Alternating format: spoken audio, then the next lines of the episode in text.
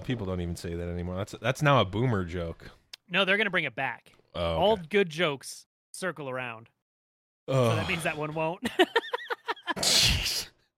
Well, if all good podcasts circle around Saucy, then uh, I think we're probably out of business.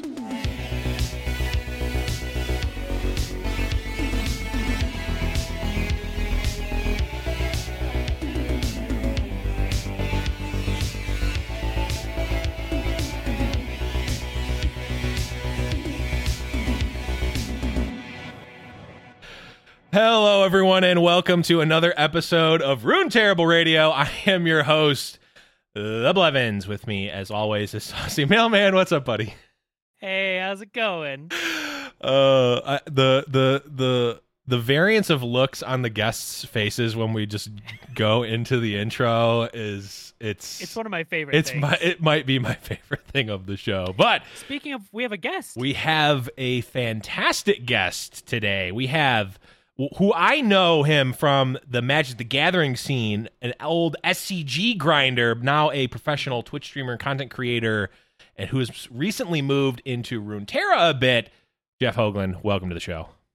Whoa, you nailed the last name. You can tell you know who I am. I mean, I literally have watched you on SCG streams for uh, many hour, many many a, a match back in the day. Once or twice. You know, it's uh, it's funny. Uh, the the coverage person told me they used to send out a sheet to head judges for those tournaments with like grinder name pronunciation guides, Mhm. and mine would still just get slaughtered every time almost. Yeah, Really? Your, yours is an easy one. I get called Belvins. I've been called Belvins my whole life. Um, oh, I could see that. it, which because people just can't see where the L is in my name. Which I almost am kind of missing that because now people just say I'm nin either that I am Ninja or that I'm Ninja's brother. So that's uh, which is really weird because Ninja's real brother actually has the same name as me in real life, and his Twitter name is the bearded Blevins. So you could see why that would actually be. But that is neither here nor there. Jeff, welcome to the show. We're going to be talking about you today, as well as your endeavors into Runeterra and just about Runeterra in general. And I mean, you, the listeners, the, the the the regular listeners know we're going to go off on tangents and uh, and Yep. all that. So, uh, Jeff, let's start with a little bit about you. Tell us a little bit about uh, your background. I know you actually come from a uh, teaching and mathematics background.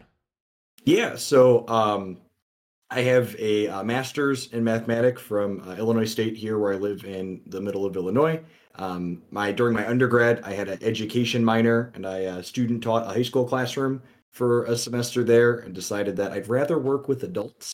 Um, so I spent before I moved into content creation full time. I Mhm. spent some time adjuncting at like four, four or five different schools in the central Illinois area Mhm. because uh, most universities would rather pay people slave wages via adjuncts than hire people full time. Yep. True. That is true everywhere. Welcome Yep. to America. Correct. Gig workers. yeah. It's it's interesting that you say you would rather work with adults, yet you are streaming to Twitch chat all day. That seems a little like a little bit of a. Well, you see, I also so I also have a family. So I have a, a Mhm. five and a six year old, and in a in a lot of ways, working with Twitch chat for extended periods of time has prepared me well to work with the five and six year old. yeah, that makes a lot of sense. Actually, that tracks. That tracks. And children in Twitch chat, you have to speak slowly and repeat yourself frequently. True, and uh, put them into timeout when they say silly things. Uh, Correct. Yep.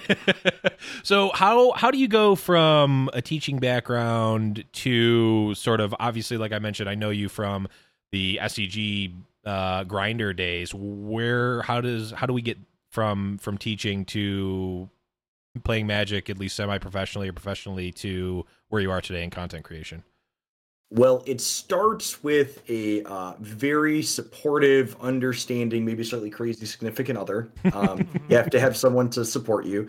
Uh, so my oldest son is uh, six and a half now, and uh, before he was born, I was working as a um, systems analyst for uh, a major insurance company, and just playing Magic kind of part time for fun while Mhm. doing that. And then uh, when my oldest was born, I moved into kind of a stay-at-home dad role, which uh, you know, babies need a lot of uh, attention, but there's also a lot of downtime, right? So I was Mhm. like playing games and writing articles and playing online a lot in between diaper changes. Mhm. Um, and then uh, during that time, I spent a lot of time playing on the SCG tour. Like you said, I qualified for two of their three initial Players Championships tournaments that they had. I top eighted um, a dozen or more of their, you know, several hundred to thousand player open tournaments. Um, and then all while doing that, I was streaming and producing content part time for all of those years Uh-huh. and then um, I never, I never expected content to become a full time job, but it was um, like the end of 2017, beginning of 2018. Um, I started streaming a little bit more uh, because actually um, the SCG tour was having a Player of the Year race, and I Mm. played in every Open except for one in 2017, and I missed getting Player of the Year by some small number of points at the last invitational Wow. that year. Oh, And I was like, well, uh, I missed this thing. I'm like, I'm done going to all of these tournaments. Right. I'm just going to do a little bit more content. And then uh, as I started doing more content, the sub numbers started going up. And I like sat down with my wife and I was like, Mm. look, I know we said I wanted to be a stay at home dad, but that was when I was kind of working in corporate America, you know, just a paycheck job. And it was like, Right. this looks like it could maybe scale up into be like a job that I genuinely love. uh-huh. So we like hired a sitter at the beginning of 2018 to like watch the kids 15 hours a week while Mhm. I could stream a little bit more. And then it kept picking up some more. And then over that summer, we started daycare full time for them so I could actually do it as a job 40 hours a week. Wow, that's I mean that's a that's a great story. I think a lot of you know, a lot of folks. Uh, well, so first, a uh, a lot of folks think that Saucy and I do this full time, which we don't, at least not yet. Um, so it's it it. I think it's a a very um, it's a relatable story for a lot of us where we're working our like you said paycheck jobs for 40, 40 plus hours a week and then doing content on the side and it's a it's a really I just think sort of a great story to uh to look at really to to to to not just oh well I'm going to be a content creator tomorrow so let me quit my Yep. job yeah. let me let me just throw all this away and just dump everything into Twitch and then you know uh and it's- realize that it's a lot of work and yeah really hard. Pe- people always ask me like, well, when did you know that you could do it as a job? And I'm just like, well, when it started paying me like Yeah. it could be a job, Right, right? Right. like, I always tried to make good content, but Mhm. I didn't go, okay, we're going to do the volume that is a job until it was like, okay, this is feasible, and practical to do so. yeah, exactly. I can now uh, I can eat food still and Yeah. keep the utilities on. Yeah. yeah and of course having a family just you know it's not Yeah. just it- and, yeah. and, and and even that too like i'm super fortunate that like my wife works full time for a major insurance Mhm. company still and we get good benefits through them Right. like you know i make an okay amount of money on twitch but for people like that live in the united states they know this like health insurance for a family of five as independent contractors like $2500 $3000 per month on top of all the other utilities so like i'm not even sure at my level i could do this as a job if we didn't have like my wife providing us traditional benefits through Right. hers Yep. Yeah. Yeah. crazy crazy to think that but um yeah I, I think that's just it's it's a it's a story that i don't think gets told enough right just because like it's like Yeah, oh well you know, nin- there- there- ninja yeah ninja hit it big Yep. Exactly. who's my brother by easier the about the, the, the the ninjas and the Doctor Lupos and Right. you know The few and far betweens. Correct. Yep. Yeah. The fraction of a I mean even like myself making a full-time living, I'm a fraction of a percent on Twitch, Right. right? And like Yeah. I'm not even within reaching distance of someone like Lupo or Ninja. right Yeah. Exactly. Yeah, I got I looked at my stats the other day from or a couple weeks ago and I was I like streamed heavily for 2 weeks and then stopped of course cuz that's my MO. Uh and my stream which is which is not which is literally nothing. Uh I'm I'm in the top 0.8% of streamers on Twitch.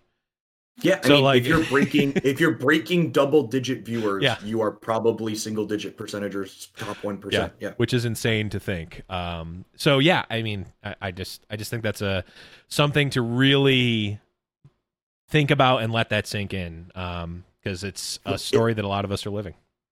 it's it's funny. My wife and I going back to my my SCG experience. Mm-hmm. Um, I finished second on the SCG tour that year. I chased Player of the Year, and Mhm. I qualified for two other Players Championships over three years.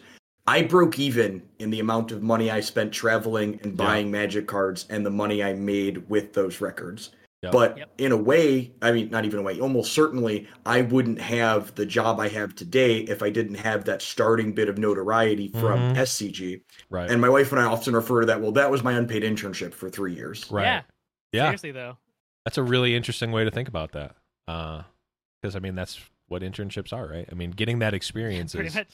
I mean, Yep. uh, getting that experience is invaluable in a lot of ways. So, Yeah. Yeah. yeah, yeah, and it's tough too, right? Like you know, you said even just getting into double digit viewers, like that puts you in the one percent because most people are streaming to one or no viewers on Right. Twitch, right? And like you just think about how you watch Twitch as a watcher. You never scroll past the top dozen or Right. maybe dozen and a half channels, right? Mhm. So like especially in a in a big game like something like Fortnite, for example, where there's hundreds of people, most of those folks are never getting clicked on. right. Yeah. Well, I mean, so I know myself and Blevins, and probably most people know you from Magic the Gathering. Uh, I mean, I can remember watching you play uh, Reanimator and Legacy many, many years ago in SCG. Yep. Um, that's actually when I when I found out about you because I was actually playing a lot of Reanimator and Legacy at the same time. Okay. Yep. uh, yeah, that was the other- one brainstorm about- deck I really played. Yeah, yeah. I, I love Brainstorm. I've got so many hundreds of copies of Brainstorm. Um, so other have you uh, other gaming background? Anything other than card games, or have card games kind of been your mo? So I've played. I started playing Magic when I was uh, ten years old, which is almost two decades ago at this point, and uh, I played a lot of uh, first-person shooters and MMOs during high school and undergrad. Obviously, my friend group we played a ton of Counter Strike Source. Nice. Um, we played some uh, Guild Wars was our MMO of choice because most of us couldn't afford fifteen dollars a month for World of Yeah. Warcraft. We're just like lucky to have computers that could play games. Yep. But yeah, so then um, kind of just started playing Magic and fell in love with Magic. Yeah, and like Magic, um, you know, it was a game that you could play casually very easy, right? Like the majority of people that play card games don't know that they exist on places like Twitch. I remember for the longest time for years my Magic experience was we drafted in my basement or my buddy's basement once a month with a group of like 15 Yep. to 20 of us depending on who could who could get there. Yeah, it, it is insane to think that like when you when we're so entrenched in like the Twitch community and you go and like I'll talk to one of my buddies back from high school that's like, "Oh, you play Magic?" I'm like, "Yeah, I watch do all this stuff." And they're like, "Oh, do you know so and so?" I'm like, "Uh, yeah, I like have played against them a bunch of times." Like, "What?" it's crazy like how like unconnected some people are to that. And then and then there's also like, oh, "Wait, you can watch people play Magic?" Yeah, right. Yep. Yeah. It's definitely Yeah, I, I always tell people when people talk, get angry like decisions companies have made, and it's just like, well, the fact that you like go and watch this game on Twitch, like, Yep. automatically puts you in a different demographic Yeah. than a Yep. majority of the people that play this game. So, like, your perspective is definitely not the majority, almost certainly. Yeah, like when I mean, I used to live above a card store, literally. Like I was roommates with the owners of the card store, and uh, when the the the type of person who would come in and just like have the like hundred dollar bill in their hand and just hand it over, crack a box, and then just start piling up the rares to sell back to the store to crack open another box while still standing at the counter. Like when you're a competitive player, you're just like. it's like literally just burning money to not even get anything just to just to open the cards like that's a different that's a different breed of person i mean that's that's that's who wizards wants like in a vat constantly doing that but like Well, that and I and I remember too. You know, like when I was grinding, like I had I owned a modern deck because Mhm. that format didn't rotate, but I basically never owned standard cards. Like you, Right. you post on Twitter the week before, you like send a bunch of Facebook messages. You're like, "Who's got cards?" And like the Yeah. morning of the tournament, you're like, Uh-huh. "I'm getting cards from you and you Yep. and you." I mean- Yeah, that's how it always went too. Like, especially early on, you're like, all right, I have the cards for this deck, but I want to play card this deck, but my friend has all my Thragtusks I need, and yeah, so you're always trading around. It's that was kind of like the the fun part about you know traveling around uh, back when we had Grand Prix and all the SCGs and stuff. Yeah. Uh, it makes me want to ask you. So switching from traditional paper magic even to digital magic, what was kind of like the pros and cons? How was that when you started playing? When you started streaming more, you know, how did that kind of you know change things for you? Well, I think um the biggest boons to digital and paper are just kind of different. Like I think for a lot of people, even myself included, uh, the biggest boon to paper is the social aspect of Mhm. it, right? Mhm. Like part of the reason why I was playing so many tournaments is, you know, um, we were driving four, five, six, sometimes even ten hours one Yep. way in a weekend to get to these tournaments. So it was like, and you know, most of us weren't making good money, and the tournaments barely paid for themselves. So you'd have four or five people in a car, and you'd have two dudes in each, you know, double or queen Oh, size yeah. bed if you were lucky in the hotel room. Oh yeah. Sometimes someone would sleep on the floor to pay a little bit less, and the the people was the big part of it, right? The Mhm. gathering. Yeah. And then when you transition to digital, digital is more so about like the actual gameplay, I Mhm. really feel, because you can just play so many games compared to paper, right? There's no Yeah. there's no shuffling or anything. And, and honestly, Yeah. even that's even the biggest difference between there's two Magic platforms now, the Magic Online and the Magic Arena is Magic Online works really hard to emulate paper Magic, so it's Mhm. very rigid and slow in how the application works, which makes it feel very different. Yeah. Yeah. Hundred percent. I mean, it is definitely rigid and slow and the passing of priority, but also it's just a rigid and slow program that was made in 1997 and is awful. Uh, even Uh, Magic Online is older than 1997, Okay. sir. Is it? No, Well, that might be actually- 97. Right? It's 20. It's 2020 right now. Yeah. Okay. Yeah. 97 might be accurate. I, I I actually remember the first time I installed Magic Online. I installed it from a CD-ROM Yes. and updated it on my dial-up internet. I Yeah, dude. same. It, I got the uh, I got it from the the bo- the green box from I think eighth edition that had Royal Assassin on the front of it, and I think it came with a promo Serra Angel card. Maybe I don't know, or maybe it was maybe it came with uh was it Thor- Thorn Elemental? I think No, that- was the seventh edition. Yes, one. that's the seventh edition one. I think it was either no, no, it was Elvish Champion. It was an Elvish Yeah. Champion promo that you got for okay. buying. The, yeah, that was that was eighth. yeah, that was edition, that yeah. was when I started. Was in eighth edition, um, or right around there. Eighth edition Mirrodin was when I started. So, yeah, that's it's crazy to think. And I mean, at that point in time, it was a kind of an innovative product. It was the fact that it was the same product ten years later that really got me to to leave it. Well, it's not even the same product. I remember the first version of Magic Online. You had like an avatar that like physically walked up to Yes! tables to play games with people. yes. Yeah, it was like it was actually more of a video game than like Than it what is their current product in 2020 is. Yeah. Let's go back. Let's go back. Let's get um uh what is it called? Oh, vanguards. Let's let's have vanguards with uh uh let's I mean let's just make Momir basic a thing everywhere. But also like I want to be able to play the like lesser played vanguards as well and I want to be able to walk around as my vanguard and like look at the draft table with like all with like the birds of paradise sitting next to the like thorn elemental. uh so The good. dream.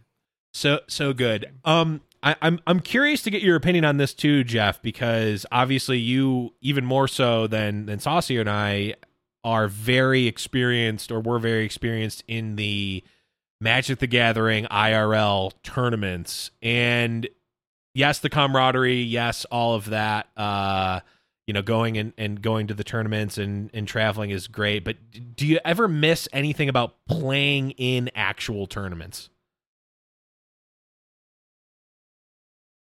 You know, I don't I don't know that I actually miss the actual mechanical parts of the tournament. Yeah. Even like ra- rounds digitally can take some time, but good golly, can they take a long time in in person? I Yeah. like, you know, you guys said you played tournament magic. Like, you know, if a round lasted 80 minutes sometimes with a 50 minute timer, like that was quick a lot of the time. You're like, Yeah. oh, we were only 25 minutes over. only That's three great." only three matches went to time and five judge calls happened. Yep. yeah, when you're when you're there 8 a.m. to 10 p.m., don't get a lunch break. No. I um I remember there was a weekend where uh, I made the finals of a legacy tournament on Sunday, and we finished the finals at 1 a.m. Yep. For the Open, and I, and I yeah, they, it's funny. They actually ended up restructuring their Open series shortly after that because they kept getting in trouble with the convention halls. Yeah. Yeah. like it's like midnight, you need to get out. Yeah. Your contract is Right. done. We Yeah. we we once had to uh, finish the finals of a PTQ. So where I'm I'm from Buffalo, New York. So we drove up to uh, Toronto, Canada, uh, with about five of us. Two two of the people in my car made it to the finals of the PTQ. We got kicked out of the convention center and had to play in a Tim Hortons. The finals in the Tim Oh, no. Hortons. Yeah, it was. I mean, it was a legendary story. But when it's 1 a.m. in a Tim Hortons and you're explaining to staff why there's a bunch of sweaty nerds who aren't going to buy anything in your store playing cards and being very loud, it uh, at the time it's not the most pleasant experience yep. But uh yeah i mean I, I i think back to like every once in a while i'll be like man i kind of want to play in a tournament like i miss that like exhilaration in the prep and then i think about sitting uh and just like being in the tournament hall for any amount of time i'm like i i i don't miss it at all Yeah. uh, i don't Yeah, miss that I mean, part. like I, I love like playing events from home and being able to like even if there's downtime between rounds, like all right, I'm gonna go hang out with the kids and the Yeah. wife, and I'm Yeah. gonna set set my timer to ding when the next Yeah. round should pair, and You're like, whoa, I can go make a sandwich. This is great. yep. I don't have to pay six dollars for a pretzel. Like, oh exactly. if you're lucky. I, I do I, I do actually really like the format that they've done for the I think they're calling them the arena opens, the like two thousand dollar like first prize. yeah, arena the opens. the async async tournaments Yeah. really good. Um, except for, did you see the issue people had with joining it the second day? No, I didn't. So, for people who aren't familiar with how Arena structures that, they have a 20 hour day one where you can basically pay $20 to enter this thing. Mhm. And if you get a certain number of wins, a certain number of losses, you qualify for the next day. You can do that all day for 20 hours. Yep. But for the second day, they made people join the event in a two hour time window span. And if you didn't join in that two hours, you couldn't play the event. And you didn't have to play your matches or even start playing your match in that two hours. You just had to log into the client, hit join, and then maybe finish your matches later. You like had to whenever just you check in essentially. you correct. You had to check in in a two hour window. On the client. it- oh Yep. my you know, it's That's awesome. And just like they, they always and that's one of uh you know one of our points is what led me to Runeterra Yeah. is like Wizards so constantly just get so close to like this is this Yeah. is fantastic. It's perfect. It's everything I've ever wanted in a tournament weekend. And then there's something like that where it's just like yeah. It's it Well, let, let's talk about that because Yeah. we, we we've talked about Magic for a while. This is uh, technically most of the time a Runeterra podcast, so wait, uh, I think really? everyone can assume. I think everyone can assume you're playing some Runeterra. So, what brought you to Legend of Runeterra? So, um, I had actually never touched uh, a Riot product before, and um, I was uh, just kind of looking for other stuff to do. Um, Twitch has uh, a program called a bounty board that you can be a part of when you hit a certain size, and basically what that is, uh, developers post their games or like ads that they want you to play on your stream Mhm. for uh, a minimum dollar threshold, and then if you play it for the certain threshold, you get a payout based on your viewers for a percentage. And I was like, oh, there's a card game up here. I'm looking for other things to try. Yeah. Let's just try this. So I took, I think it was an hour or two hour segment on that, and I played it, and I was like, oh, this is like, seems great. So Mm. the following day, we played two hours again, with not, a sponsored segment, and just we. I think I played uh, almost every day for a week that first week. Yeah, it, it's it really is just like, especially coming from Magic. It's so like, so uh, Saucy and I both went Magic to Hearthstone and now to Runeterra, and it takes so much good from Magic and like so much of the good like UI and UX from Hearthstone and like marries them together in such a Mhm.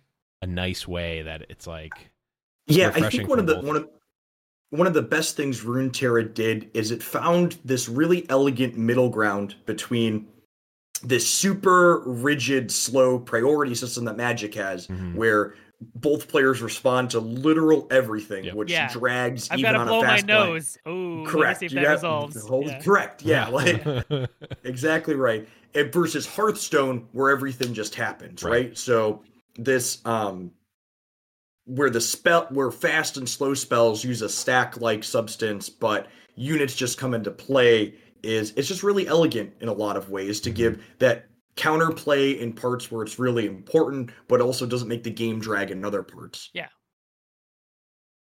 Yeah, it really seems like they hit the nail on the head in a lot of ways to uh, to really encapsulate the the best parts of the competitive and interactive aspects of of MTG and as well as the like hey we're not going to necessarily have an hour long game one uh, for for Hearthstone well, and, or for uh, and I think they LR. they they even did a good job of avoiding some of the bad interactive parts of Magic mm-hmm. um whereas like um you reading Runeterra forums, I've seen there's been uh, like deny is a hot press card that was eventually yeah. pushed up to four mana oh, yeah. before I started playing. But like you know, uh, people have never played Magic have probably never experienced playing against a deck where you literally never resolve a spell. Right.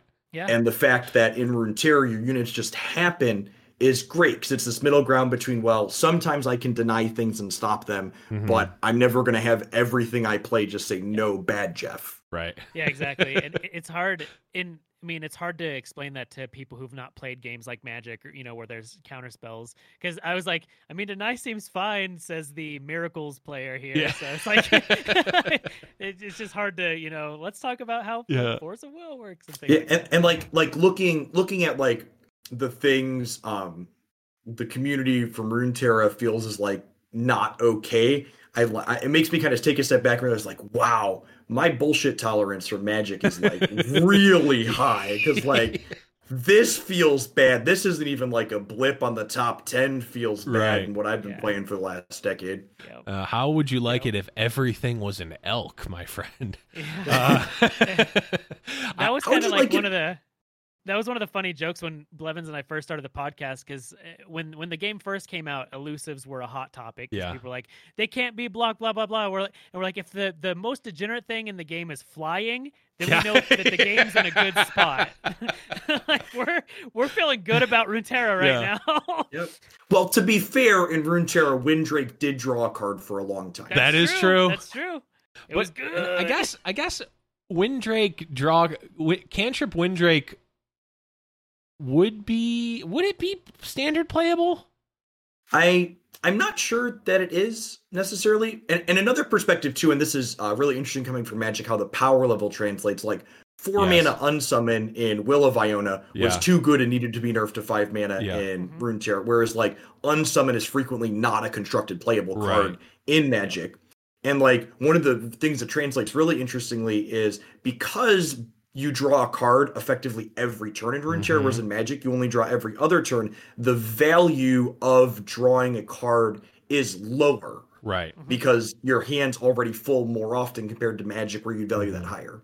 Yeah, yeah. There's, I just, I, I, I feel like I when I'm reading, you know, in Discord and and Reddit and and uh, just folks in the LOR community talking, I feel like I just find myself saying, "Oh, sweet summer child just so so many times like you don't even know it's like what Caw-Blade, affinity, like all these things, like you just don't you don't even know what oh, well, power I, I remember I think it was it was patch 1.4 or 1.5 when I started playing, and I was just like idly scrolling Reddit, and people are like, "This format sucks. There's no oh. diversity." I'm like, "Yeah, have you have you heard of this card called Reclamation in Magic? And it's just like Teferi Time Raveler. Like yeah. you don't realize the silver spoon that is hanging in your mouth while yeah. you it's a it's a good uh, it's a good place to be where we're sort of spoiled we're uh, we're spoiled nope, with yep, riches. Yep.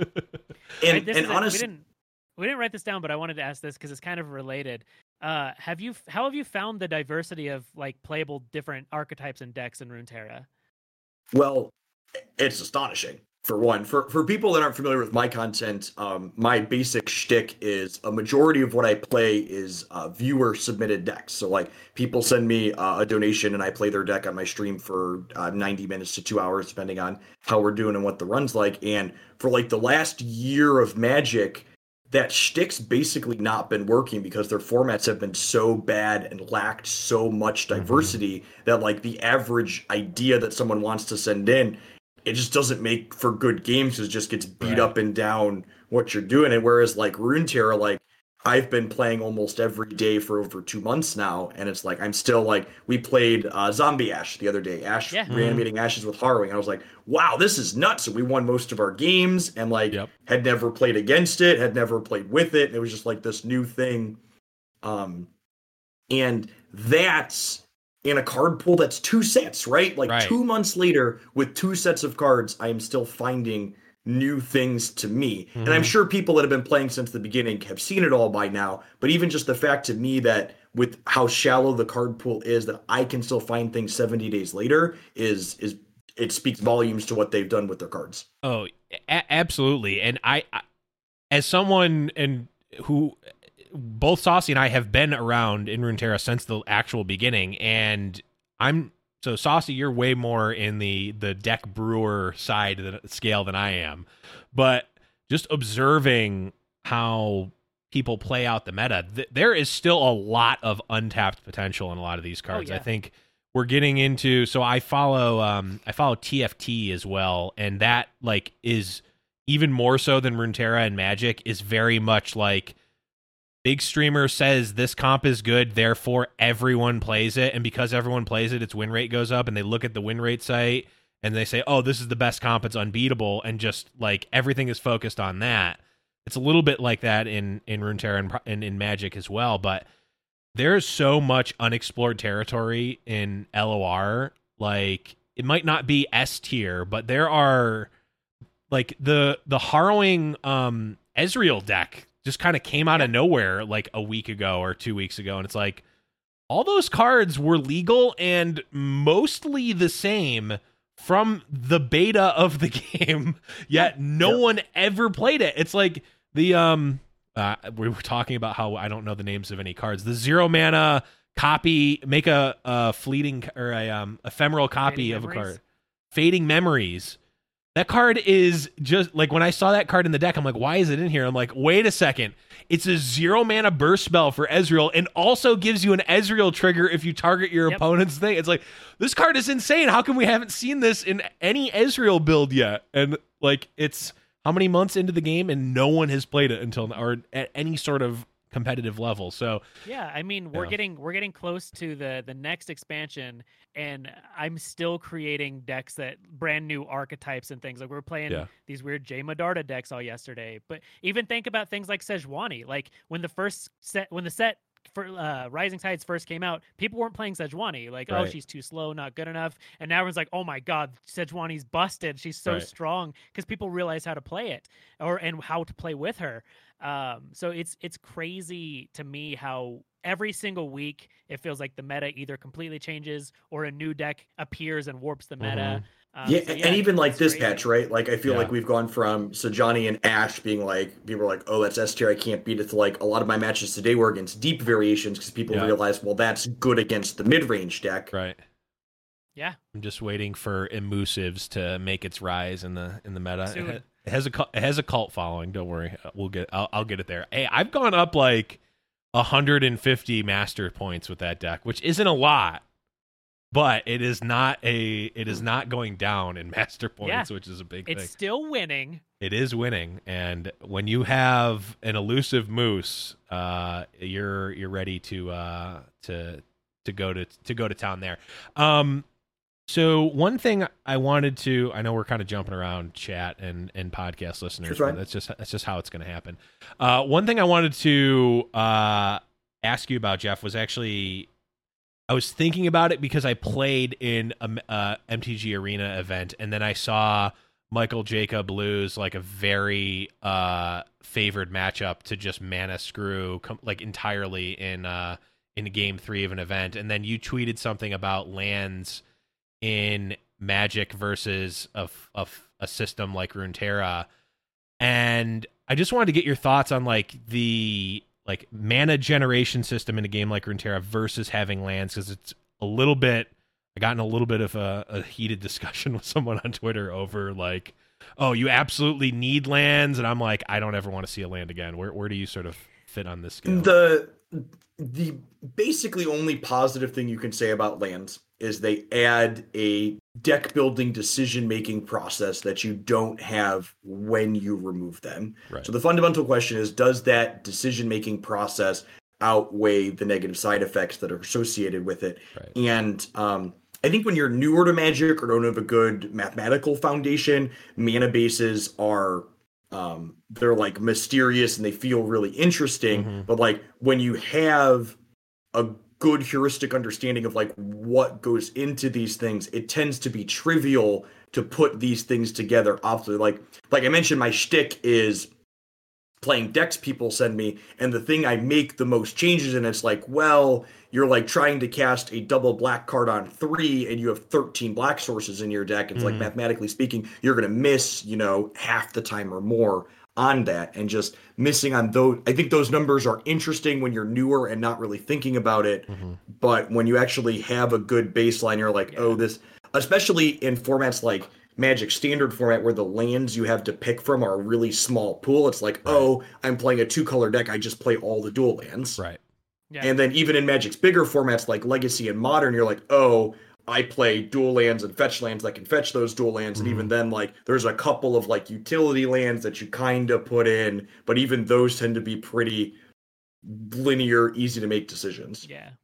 Yeah, I just the the I was very frustrated at the time, so I just I left it. I did I did the smart mature thing. I'm I'm getting I'm, I'm getting wise. I'm getting wise in my old age. I just said I'm just going to end this with let's agree to disagree because it's like I've never once and I might just be a different type I, I just don't gain any joy out of making a mana base. I just want to know what is the optimal mana base to to, to so I can cast my spells because ma- casting spells is the most fun thing besides drawing cards. The most fun thing to do in Magic.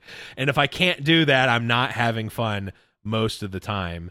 And the the the counterpoint was, well, you're taking out this level of decision making like you mentioned, Jeff, but and it's a, another level of complexity in decision making, but I I I find myself making this argument a lot and across a, a variety of different games because people tend to say, "Oh, well, you know, Dota is more complex than League of Legends, therefore Dota is better than League of Legends." And I'm like, if you in Magic every time or Runeterra or whatever game, if every time you hit your opponent's face for damage, you had to then play a game of chess versus that person to see if that damage resolved, that would increase the uh that would increase the complexity of the game Yeah. but I don't think that that would make the game better. Maybe it would because chess is pretty cool. But you, like that's the extreme, right? Like if every single thing w- needed to be like there's an additional check of a game of chess, it doesn't make the game better, right?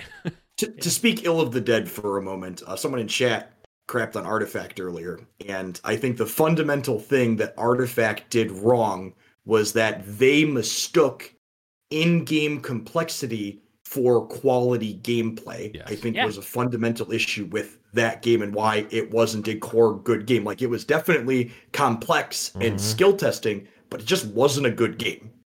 Yeah. Every single matchup, whether it was draft, whether it was a control deck, whether it was the most aggressive deck you could play, felt like a traditional blue black, no, like Nephalia Drownyard is the only win condition mirror match Yeah. every yeah. single time. And while that can be fun and novel for a bit, it's just draining uh, Yep. after a while. like there's a quality of life uh, calculation And- that needs to be made at some point. In in contrast, I think um, two of the the two things that Runeterra does better, in my opinion, than any other card game I've ever played is the first thing they nailed is the length of the game. Um, Magic games, especially in the last year and a half, they spend a lot of time in what I refer to as garbage time, which is where the game can no longer be won by one player, but both players are continuing to take game actions for the next 5, 10, 15, Right. God, even 20 minutes Yeah. sometimes if someone's not conceding because, oh, well, what if they mess up or what if Yeah. they're hit by lightning or their internet Right. Disconnects? yeah. It's just like, Yep. Whereas whereas Runeterra, once your deck kind of does the thing, the door it doesn't leave your opponent hanging there. The door closes Right. quickly and you get to the next game and you're not just left dangling. Right.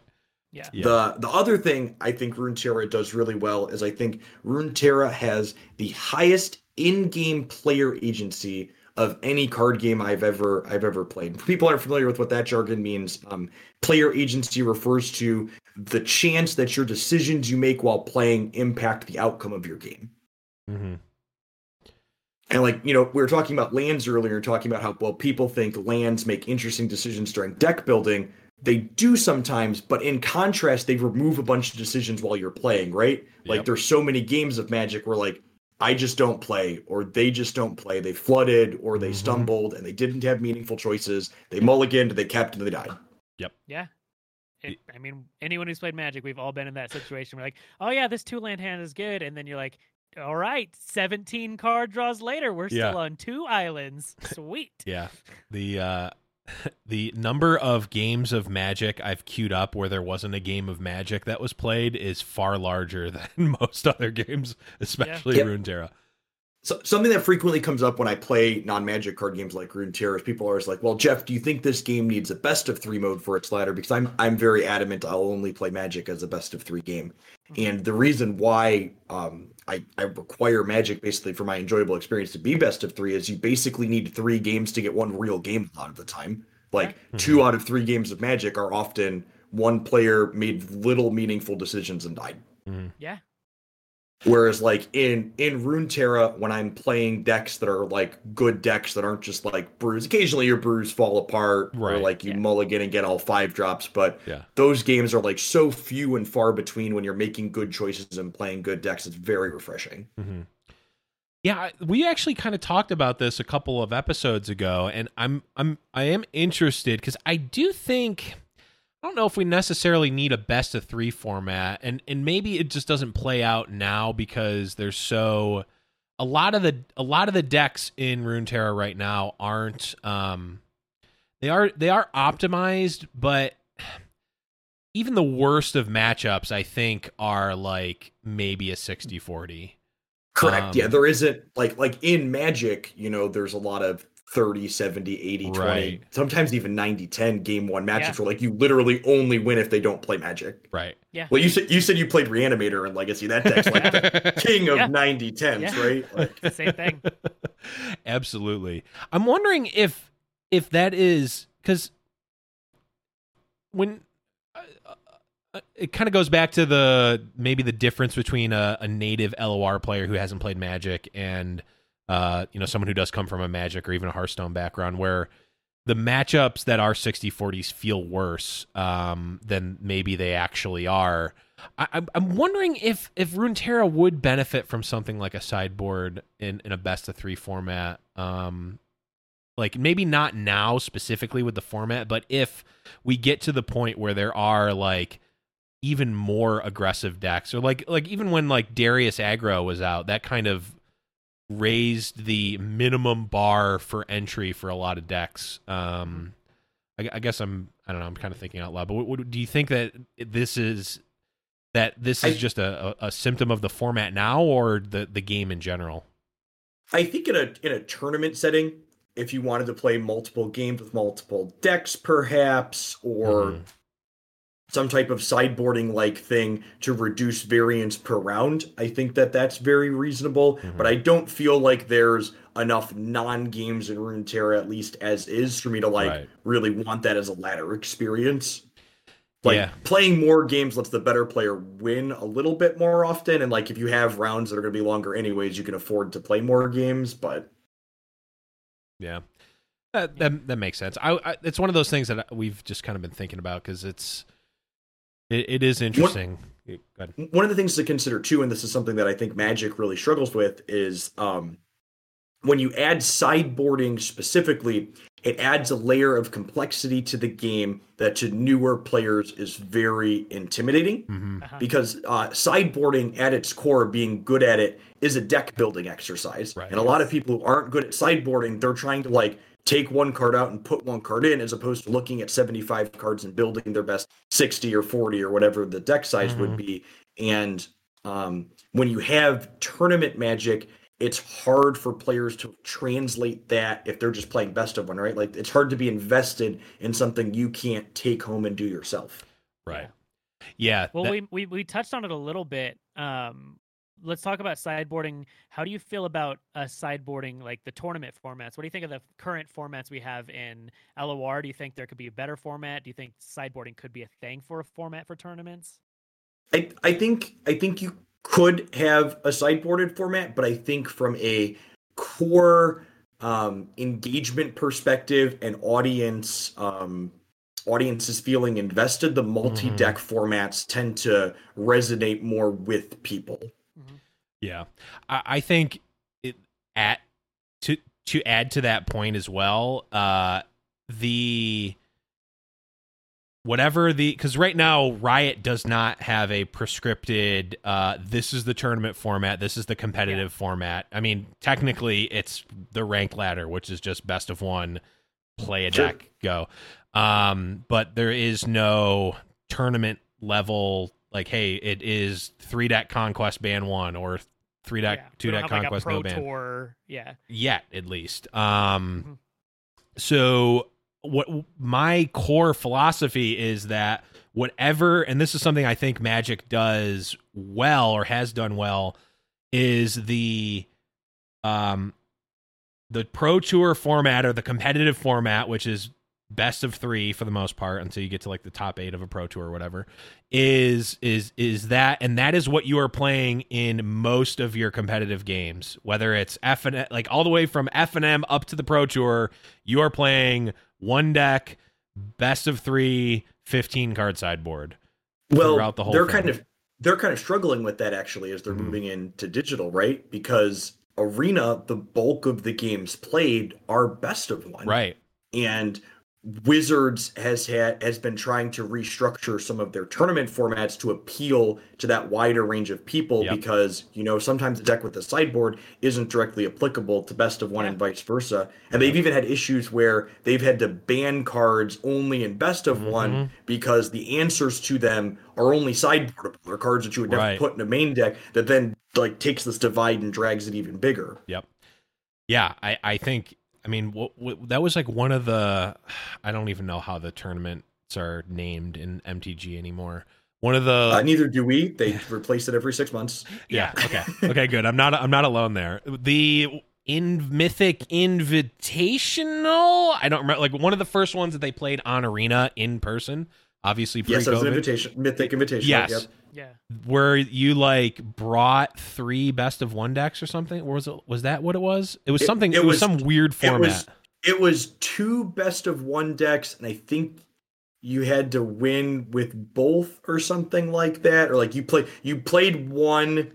And then you played the other, and then you could pick between the two if there was a game three. Yeah. Uh, I think what it was. It wasn't Yeah. three decks. It was like two decks, Oh, and then you pick for the, for the last one. Right. And it so th- my my my overarching point is that whatever is played at the top level i want that to be emulated at the lower levels at least as closely as possible. And i think even hearthstone which has a pretty diverse and big uh esports ecosystem i think that they missed on that. And i think lor um has emulated a lot of what hearthstone esports has done where it's like three de- two or three deck conquest.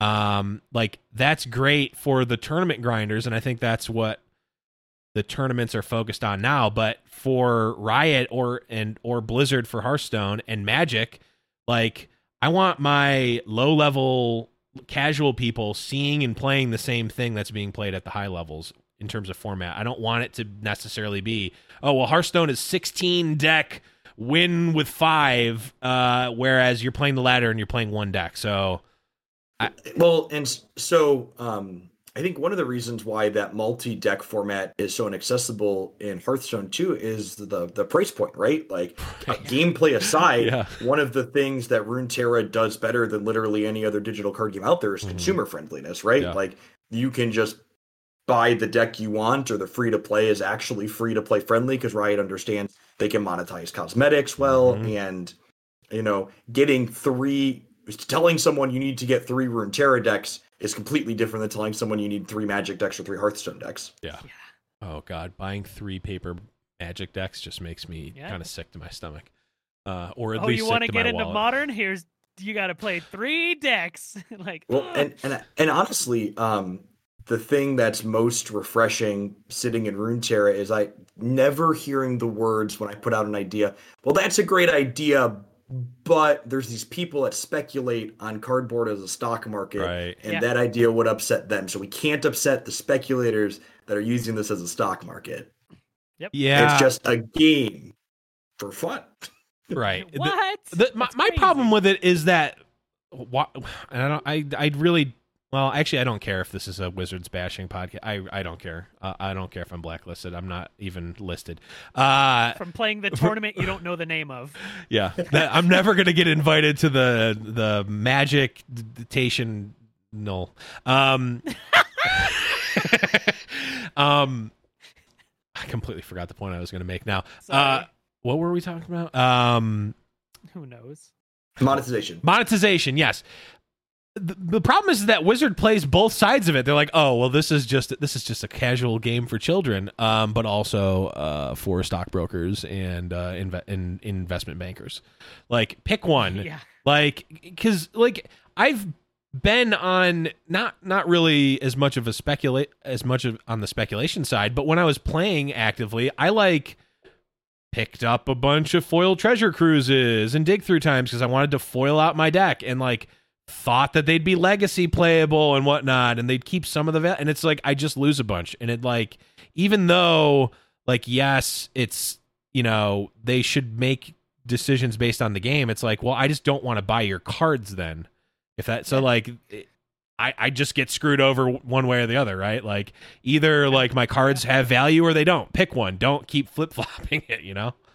I mean, So- we've all Yep. anyone who's played, you know, any sort of any form of Magic, especially if you're playing Eternal formats, knows a lot of times they're afraid to, you know, ban cards or change balance because of how expensive the decks are. Like, I remember I had just finished Birthing Pod like not long before the pod ban Rip in Modern, Birthing and I was like, well, my shit, I just deck. spent like six hundred dollars on this deck, and now it's worth about thirty bucks. Like, Yeah. I hate I hate the good side. a- I hate the good side of some finance things in Magic just from playing. Like I uh, I foiled out a blue red tempo deck in Modern at one point, Ooh. and then like expenses came up, and I remember trading foil Scalding Tarns for regular Scalding Tarns plus a hundred dollar bill. Yeah. and it was Yeah. just like, Yep. all right, sure. Like I bought Yep. these foil Scalding Tarns for like sixty bucks, so Yeah. Wow. chip it, chip Yeah. it back. I, I did I did finance an entire trip to GP Orlando and the ensuing five days at Disney by buying Goblin Rabblemaster. So I really can't uh, Yeah. for, Well- for well, like I- fifty cents. So I can't complain I, that much. I I know a lot of uh, like the Magic Pro teams. Like when they knew they broke it going into the Pro Tour, they Yeah. bought up dozens or hundreds. That's how they paid for their testing houses Right. and how they really made money if, if they Yeah. lost on the weekend was, you know, they made. I remember uh, we broke the card Hangarback Walker for a tournament. oh yeah. And we had a couple hundred of those at quarters a piece, and they got to eighteen bucks a piece or Yep. something like that at one point. it's, it's pretty good. That's and like you know that's kind of fun to do, but also like it's predatory and all the bad things about it as well. But um, okay, so we're quickly running out of time here, and uh, I wanted to um, just at like a high level, Jeff, because obviously you know you. I think still our core magic or came obviously from core magic and are just start, starting to sort of dabble into Runeterra and, and do more Runeterra content. What what are your goals for Runeterra? What do you want to get out of the the game and and the community? You know, I, I guess right now I'm just kind of waiting to see where they where they go and what they do. I Mhm. think the the core game engine of Runeterra is one of the best core games I've I've ever played, honestly. Mhm. And I think the only big thing Magic has over Runeterra at this point is the card pool. Like, you know, Magic has Right. its history. It's got 26 years worth of cards, but Mhm. I also think that Riot seems to understand that and their plan to try and do set releases every two months. I think Mhm. if Riot releases six sets in the next year, this game has a really, hopefully, a bright future if they hit those deadlines and fill their card pool out quickly. Mhm.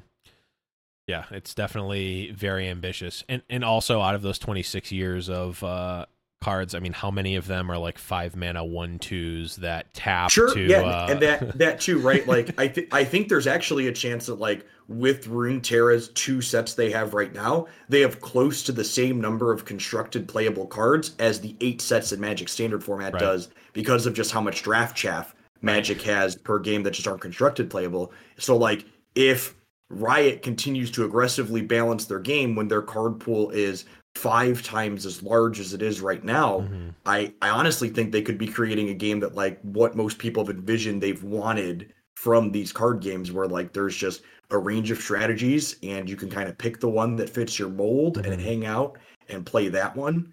Um, you know, you said I built I built my brand on Magic. It's it's really tough as a non-variety streamer to branch out Mhm. into other things. Um, even you know, Runeterra is probably one of my more successful non-Magic games that I've streamed, and even that, you know, my average viewer count on Runeterra is like sixty to seventy percent of what I see average average on Magic. Um, one of the beneficial things about that from the business side of my job is that viewer count's not the end all all Right. be all for people that may or may not know ad revenue doesn't account to a whole lot right so like Yeah. one of the things i regularly do is i pull my twitch subs Mhm. every two to three months to find out where they sit and uh, Runeterra is resonated with the people who actually pay me more than any other game I've ever played on stream. Like I think uh, my poll that I posted from a couple of days ago is a little over fifty percent of my two thousand people that are sub to Magic said they're interested in Runeterra, and it's one of the things they want to see on my channel. Nice. That's good. Yep. Yeah, that is that is awesome. Uh, so when are we going to see the uh, LOR Hooglandia open? Hello, R. Hooglandia Open. So, um, the logistics of running a tournament without a tournament client or something like MTG Melee are tough. I've Oh, I know. I've I've played in arena tournaments that are run on like smash.gg and to say the experience was rocky and clunky would be understating it. Yeah. Yeah. That is Even true. even like the MTG Melee site that we use is less ideal than an in, and like they've knocked their software out of the excuse me out of the park. I think, and even they're you know still less ideal than like if I could just open a thing in the client and go, I'm Yeah. going to limit this to this many players, and I have I also have more optimism in Riot from a software perspective than I have in Wizards from a software perspective. Oh, yeah. And I, if I was a betting man, and I play card games, so clearly I am, my money is on Riot having a spectator mode in Runeterra long before Wizards ever has a spectator mode in Arena. Which, Yeah. um, for people that have watched my Arena tournaments, we literally provide coverage by requiring our competitors to share their screen to Discord, and then I window capture Oh. two instances of Discord and splice them together in OBS so you can see them at the same Ah, time. Okay, so that's. tough. Uh, I'm trying to think if that's better or worse than capturing people's Twitch streams. It's it's similarly bad. We've done I've I've done both for the tournaments that we've captured. Yep. The I found the awful. the band the bandwidth is a little bit less for people to Ah, stream okay. to Discord, That's true. and you don't have random people putting themselves or overlay elements or their sub Right. notification in your in your stream. Yeah, it is definitely. Uh, plus, like I don't it, for an invitational tournament. It's it's fine if you have you know eight or sixteen people that you're saying, hey, you have to stream. But Correct. when it's an open with X hundred people, it's like I'm not going to be like, Yep. okay, well, you can't sign up for this tournament if you don't have a Twitch stream. It's like, uh, Yeah. Like you, Well- you have to have a well, I'm- streaming computer. yeah, Well, like and and my my tournaments that I run that we provide, and, and honestly, we've had a number of people comment that like the coverage myself, my two buddies, and my wife do is like better than what Wizards has put on well, because Wizards doesn't require their people to stream. Is Yeah. people can't join my Magic tournaments that I run currently without having a streaming computer. right, I, I tell them if we call you for a feature match and you you can't do it because of your bandwidth or your computer, we're dropping you from the event right. Yeah. because the point of the event is coverage. So it's like yeah, exactly. Yeah, No, yeah, it's it's tough. I mean, that's the same thing because people ask us like, "When are you guys gonna do a Rune Terrible tournament?" We're like, "Once there's we have wanted to spectator for mode." so long. I just can't That was do it. That was literally our first topic when Blevins and I first drunkenly met each other. Was Yeah. oh my god, let's start do this thing so we can have these tournaments. Then now I we're like, can't uh, we would like a spectator mode first, Yeah. please. yeah. Okay, Jeff. So we have we'll, we're we're just about out of time here, but we have the final and most important question for the, from the show. Oh. What is your favorite guardian in the game? you know, um, as as something of a sea mammal myself, um, they just put new ones in today, Uh-huh. and Yes, the uh, the darker spirit dragon Yes. is fantastic. Yeah, Yeah. it's so it's good. really Instantly really bought. good. yeah. yeah. It, it is it is really good. Um, as long as you don't say T Hex, I'm happy. Uh, You get right on out of here. T Hex is garbage. Gromp gang for life. There's a reason that no Gromp one got. even There's a reason The that blue- Gr- the blue Gromp the blue great. Grom was was my favorite. Yeah, before- because he was the before we- least played Guardian because he was hot dog shit. Get so they outta had to make here. a decent one. Gromp So gang made, for life. dark one.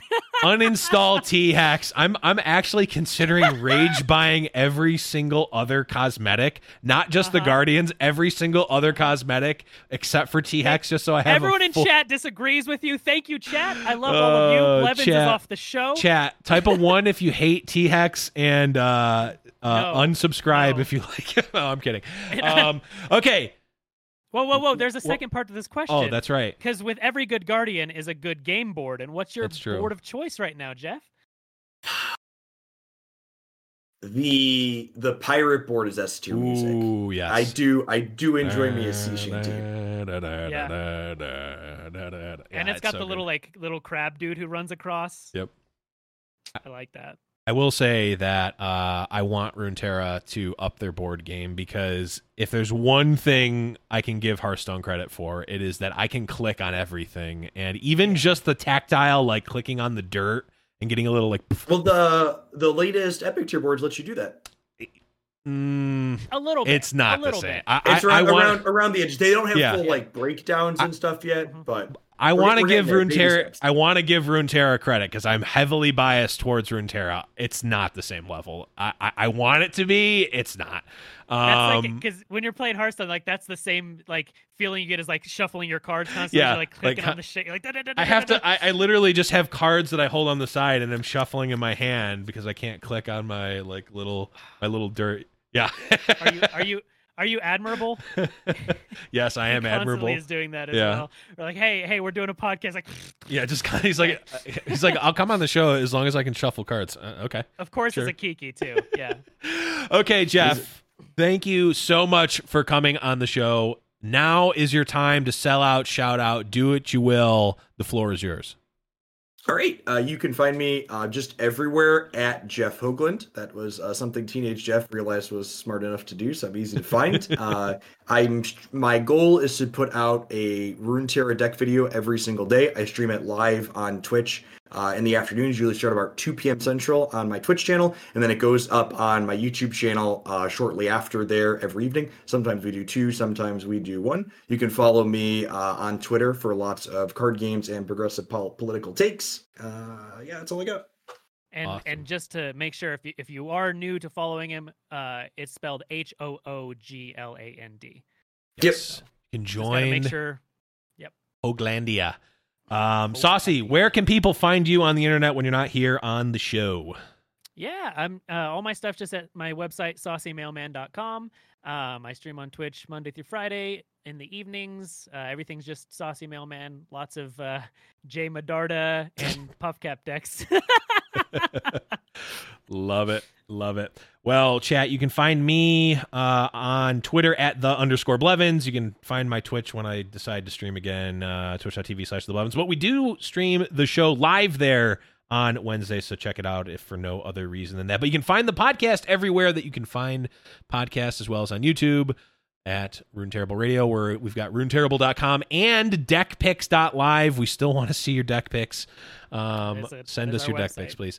Um, and also, the best place to find all of our content is discord.me slash rune terrible radio. But that is going to be it for this episode. Thank you again, Jeff, for coming on. But for Jeff, for Saucy, I'm the Blevins, and we'll talk to you guys next week. Talk about more Legends of Runeterra.